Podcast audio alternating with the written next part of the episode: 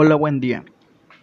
Vamos a hablar acerca de la doctrina de la vida cristiana, pero nos vamos a enfocar en la creencia número 20 que se titula el sábado. Nos dice que el bondadoso Creador, después de los seis días de la creación, nuestro Señor Jesús descansó el séptimo día e instituyó el sábado para los hombres como un monumento conmemorativo de la creación. El cuarto mandamiento de la ley de Dios requiere la observación del séptimo día, sábado como día de reposo, adoración y ministerio. En armonía con las enseñanzas y la práctica de Jesús, el Señor Jesús nos dice que el sábado es un día de agradable comunión con Dios y con nuestros hermanos. En este día, como es día sábado, debemos nosotros alabar a Dios y debemos estar en comunión con nuestros hermanos. El sábado también es un símbolo de nuestra redención en Cristo.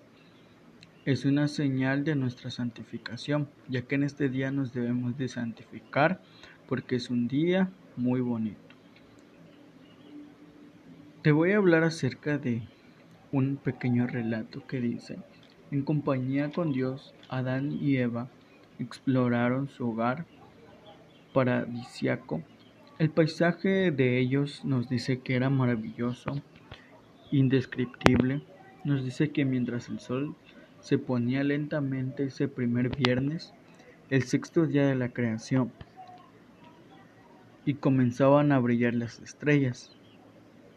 Vio Dios que todo lo que había hecho, y aquí que era bueno en gran manera.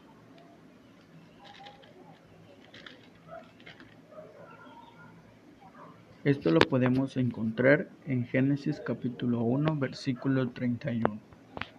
De este modo Dios terminó su creación de los cielos y la tierra y todo el ejército de ellos. Pero si bien es cierto que el mundo que Dios acababa de completar era incomparablemente hermoso, el mayor don que el Creador podía concederle a la pareja recién creada era el privilegio de mantener una relación personal con Él. Qué maravilloso nuestro Dios después de seis días de trabajo, el séptimo descansó, pero eso lo dejó como enseñanza para Adán y Eva que estaban en, en esa creación. De este modo nosotros también podemos aprender que el séptimo día es para reposar y para adorar a Dios. Por eso les dio el sábado, un día especial de bendición, camaradería y comunión de, con su Creador. El sábado a través de la Biblia ocupa un lugar central en nuestra oración con Dios. Es un recordativo de la creación.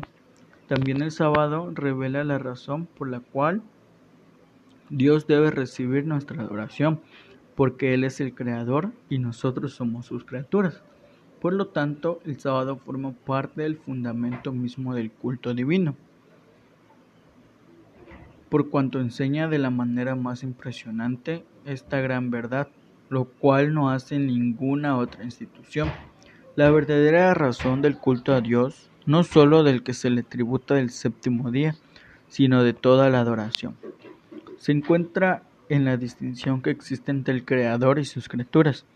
Este hecho sobresaliente nunca puede llegar a ser obsoleto y jamás debe ser olvidado.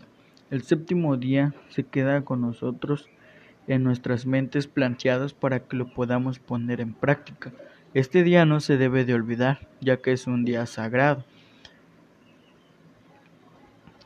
Dios reposó en el sábado, en el día séptimo.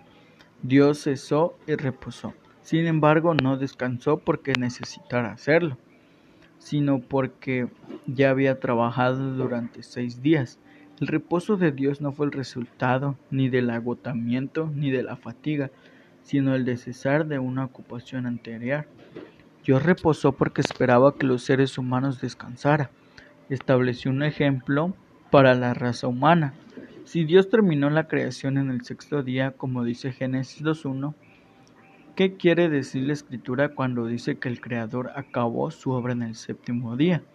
Dios había terminado en los seis días anteriores la creación de los cielos y la tierra, pero aún no había hecho el sábado.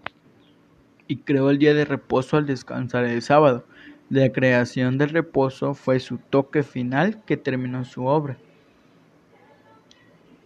Cuando escuchamos la palabra bendijo el sábado, nos dice que Dios no solo hizo el día de reposo, sino que también lo bendijo. La bendición sobre el séptimo día implicaba que por ella era señalado como un objeto especial del favor divino y un día que sería una bendición para las criaturas de Dios. La palabra de bendecir es muy importante. Nos dice que no era cualquier día, sino que el séptimo día el Dios, nuestro Dios Padre, lo bendijo. También nos dice que lo santificó. Pero ¿qué quiere decir santificar? Santificar algo significa hacerlo sagrado, apartarlo como algo santo y con fines santos, consagrarlo a nuestra vida. Se puede santificar individuos, lugares como santuarios, templos, iglesias y el tiempo. El hecho de que Dios santificó el séptimo día significa que este día es santo, que lo apartó con, con él elevado propósito de enriquecer la relación divina y humana. Este día no es cualquier día. Nuestro Dios lo dejó y lo apartó para que nosotros podamos estar en comunión con Él, para que nosotros hagamos cosas buenas en este día. Es por eso que te invito a que este día, el sábado, siempre lo tengamos en mente, siempre lo recordemos, ya que el sábado es el fundamento de nosotros como adventistas que debemos de reposar. Así que te voy a leer en Éxodo 28 y dice, acuérdate del día de reposo para santificarlo. Así que siempre debemos de tener en nuestra mente el sábado. Y querido hermano, querida hermana, que Dios te bendiga.